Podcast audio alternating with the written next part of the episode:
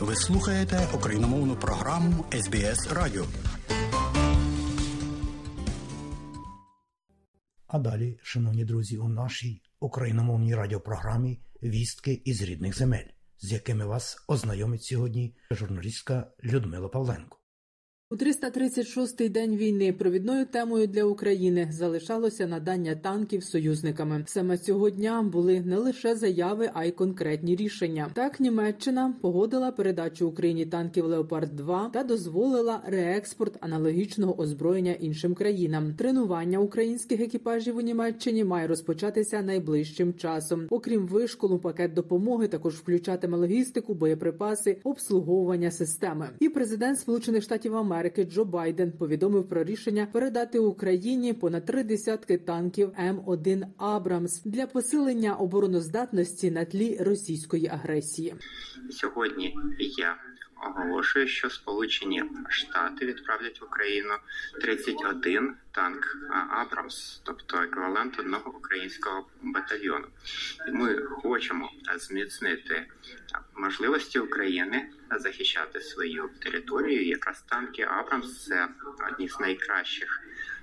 Танків у світі, і ми також надаємо необхідні запчастини, те, що буде потрібно для підтримки роботи цих танків на полі бою, і ці всі логістичні питання будуть реалізовані якнайшвидше. Звісно, на це знадобиться час, час на повну підготовку України, щоб поставити Абрамси на свою оборону. Ми також узгоджуємо оголошення про цю поставку із нашими союзниками. Будуть додаткові поставки і від них, в тому числі техніка, яку можна безпосередньо застосовувати на полі бою. Ми вдячні панові Шольцу за надання танків Леопард, і передбачається загалом надання двох батальйонів. Я вдячний панові Шольцу за нашу колективну роботу на користь України. Ще одна важлива подія 25 січня. Європейський суд з прав людини визнав дату 11 травня 2014 року днем початку контролю Російської Федерації на окупованому Донбасі. Росія у судовому процесі намагалася просувати тезу про те, що, начебто, йдеться про територію України, якою керували сепаратисти. Натомість Україна наполягала, що йдеться про фактично окуповану Росією територію. Суд відхилив заперечення Росії одностайно та вирішив, що з 11 травня 2014 року події підпадають під юрисдикцію суду, оскільки території, захоплені сепаратистами, перебували під контролем Російської Федерації. Відтак суд перейшов до розгляду справи по суті. Ось як оцінив основні події дня у своєму щоденному зверненні президент Володимир Зеленський. Йому до слова 25 січня виповнилося 45 років. Сьогодні день надзвичайно приємних новин для України. Є танкова коаліція, є рішення щодо відкриття постачання танків для нашої оборони. Сучасних танків я почав сьогоднішній день з розмови з канцлером Шольцем, передусім про леопарди для України, і це саме та розмова, якою ми очікували. Дякую пану канцлеру, усім німецьким політичним та суспільним діячам за готовність посилювати захист Європи. Є дуже потужний крок Сполучених Штатів. Так починається день за американським часом. Україна отримує Абрамси. Дякую за це рішення. Дякую особисто пану президенту Байдену. Дякую Конгресу, кожній американській родині за відчутну силу американського глобального лідерства. Я дякую всім нашим союзникам за готовність передати нам сучасні і дуже потрібні танки. Все це доводить найважливіший факт для світу зараз. Факт, що свобода тільки міцніше, і те, як об'єднано ми всі працюємо для посилення свободи, для захисту України і Європи. Це історичне досягнення лідерів, які і працюють зараз. Ключове тепер швидкість та обсяг. Повний виклад щоденного звернення президента прозвучить наприкінці матеріалу. Уряд спростив оформлення документів українцям за кордоном. Тепер громадяни, які перебувають за межами України, зможуть реєструвати, вносити зміни, поновлювати і анулювати державні акти. Такі послуги надаватимуть закордонні дипломатичні установи, які матимуть доступ до державних реєстрів. Відповідне рішення ухвалене на засіданні уряду. Також закордонні дипломатичні установи зможуть повторно видавати свідоцтва про державну реєстрацію та витяги з державних реєстрів. Документи видаватимуть незалежно від місця зберігання паперового носія. Дипломатичні установи, які здійснюватимуть надання послуг у сфері державної реєстрації актів цивільного стану з використанням реєстру за кордоном, будуть визначені міністерством закордонних справ. Екс-прем'єр-міністр Великої Британії Борис Джонсон після чергового неанонсованого візиту до Києва 22 січня написав статтю про Україну. У публікації закликав потроїти допомогу Києву і дати літаки. Коли Україна переможе, це буде сигнал, який почують у всьому світі. То давайте ж допоможемо їм перемогти не наступного року чи за рік, а цього 2023 року. Зазначив політику Твіттер. У своїй статті Джонсон розповів про жертви серед цивільних у Бучі, де він побував під час візиту. Джонсон назвав жахливим те, що відбувалося в передмістях столиці, але наголосив при цьому, що катування, убивства та зґвалтування продовжуються на територіях, які залишаються під окупацією Російської Федерації. Причин зволікати з допомогою немає. Переконаний експрем'єр Британії. Україна перемагає і переможе у війні. Наголосив він і закликав не сумніватися в цьому. Захід для цього має подвоїти і потроїти підтримку України. Вважає Борис Джонсон.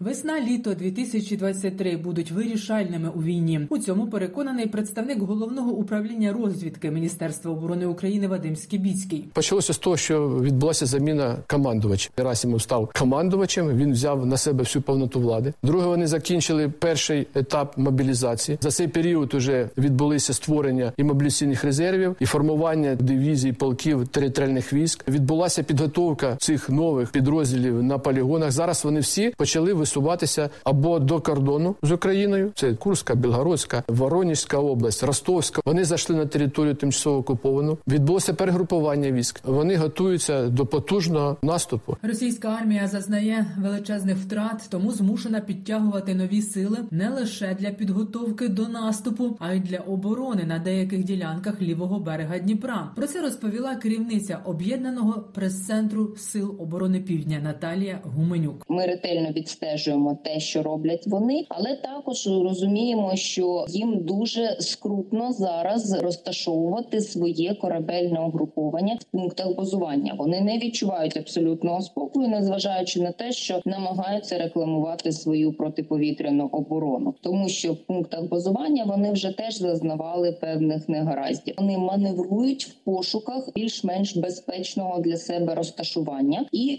готуються до певного перебігу активних дій, до якого в них поки що немає абсолютного злагодження. Ситуація на Запоріжжі складна, але збройні сили України тримають рубежі. Про це повідомив начальник об'єднаного прес-центру сил оборони Таврійського напрямку Євген Єрін. Російські армійці намагалися невеликими групами до 10 осіб здійснювати штурмові дії, щоб вирівняти лінію оборони, але успіху не мали. Росіяни вони поповнюють і резерви, і частини оновлюють на першій лінії, тому що е, не маючи свіжих резервів, не здобувши е, певне якогось посилення на окремих напрямках, вони навряд чи наважились на е, такі дії. Але разом з тим ми тримаємо під контролем і так скажімо, так не розкриваючи цієї картини, ми ведемо активну оборону. 25 січня в день російські війська знову завдали удару по Запоріжжю. Було зруйновано приватний будинок. Під його завалами загинула жінка.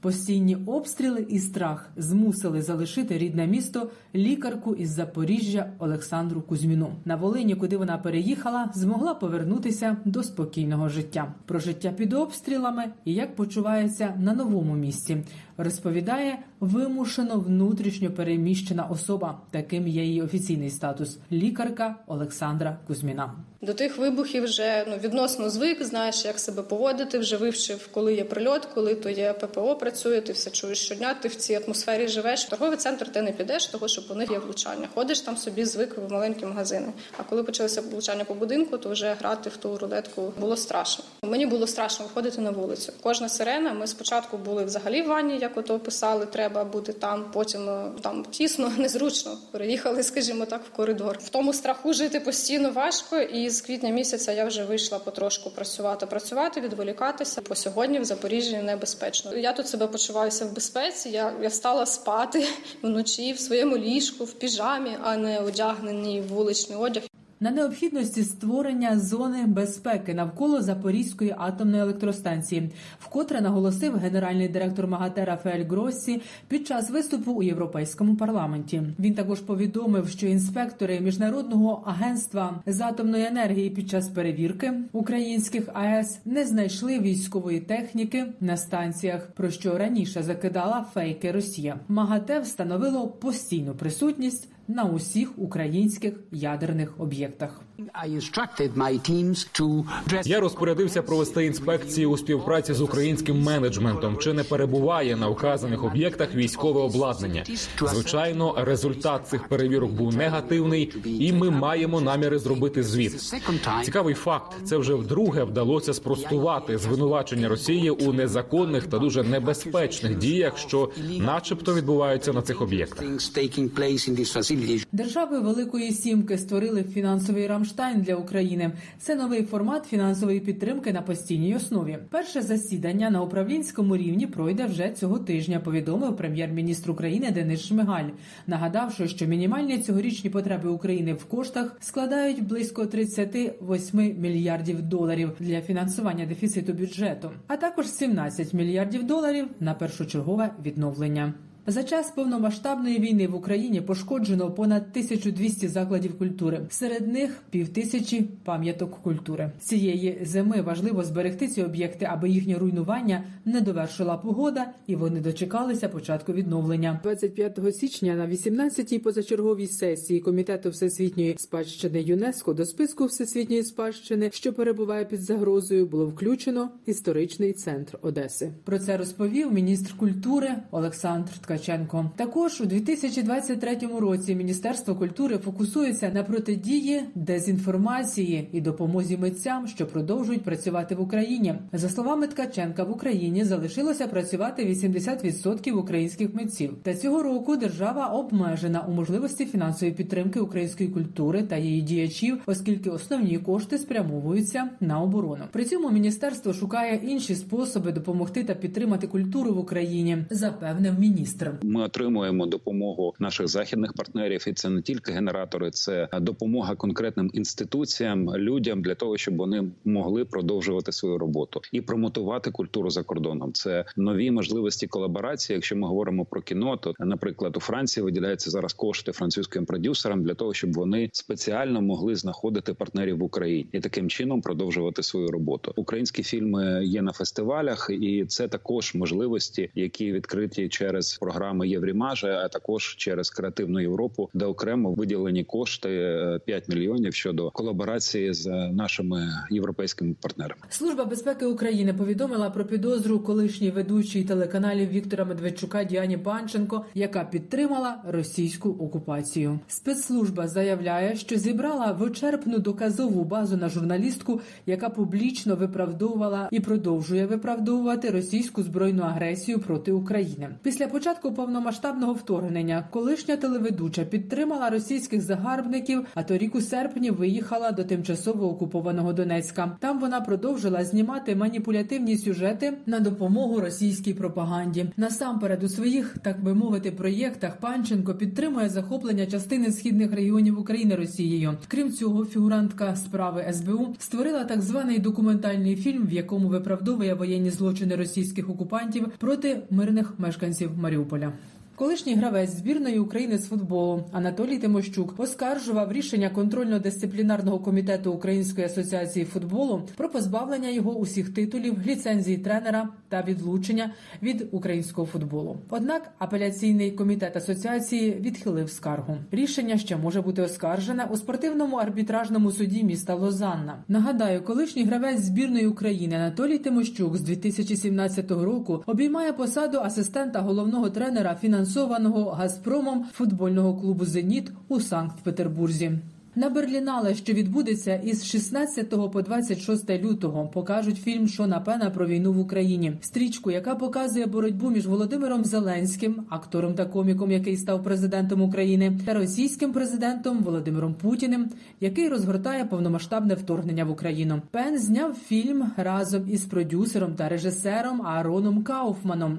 Для фільму, який називається Суперсила, організатори підготували спеціальний показ. Виконавча директорка фестивалю Марієтта Рісенбек також повідомила, що кольорами 73-го Берлінале будуть синій і жовтий кольори українського прапора.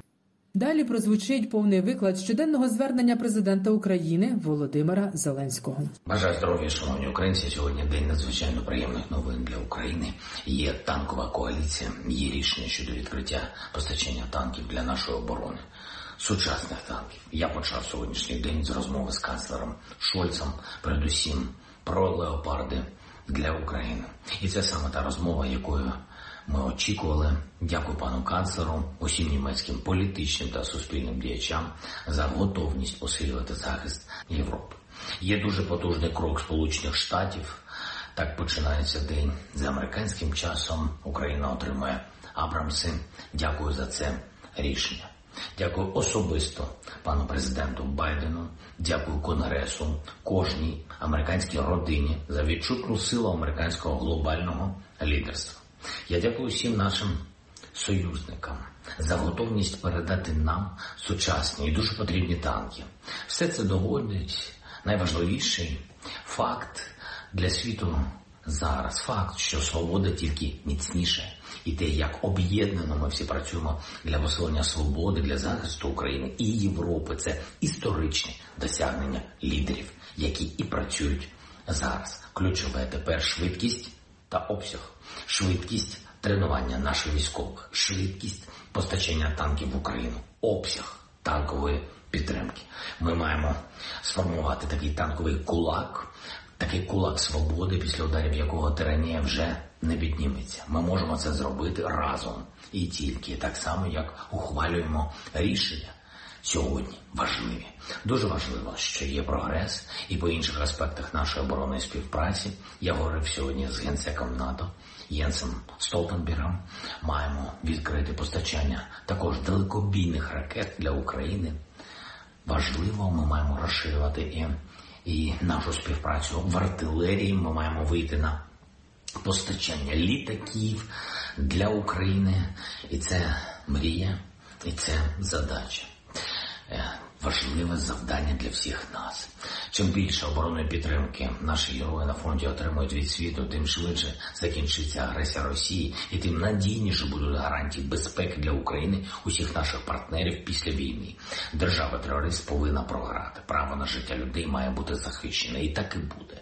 Є сьогодні ще два важливих рішення: перше від ЄСПЛ, друге від ЮНЕСКО.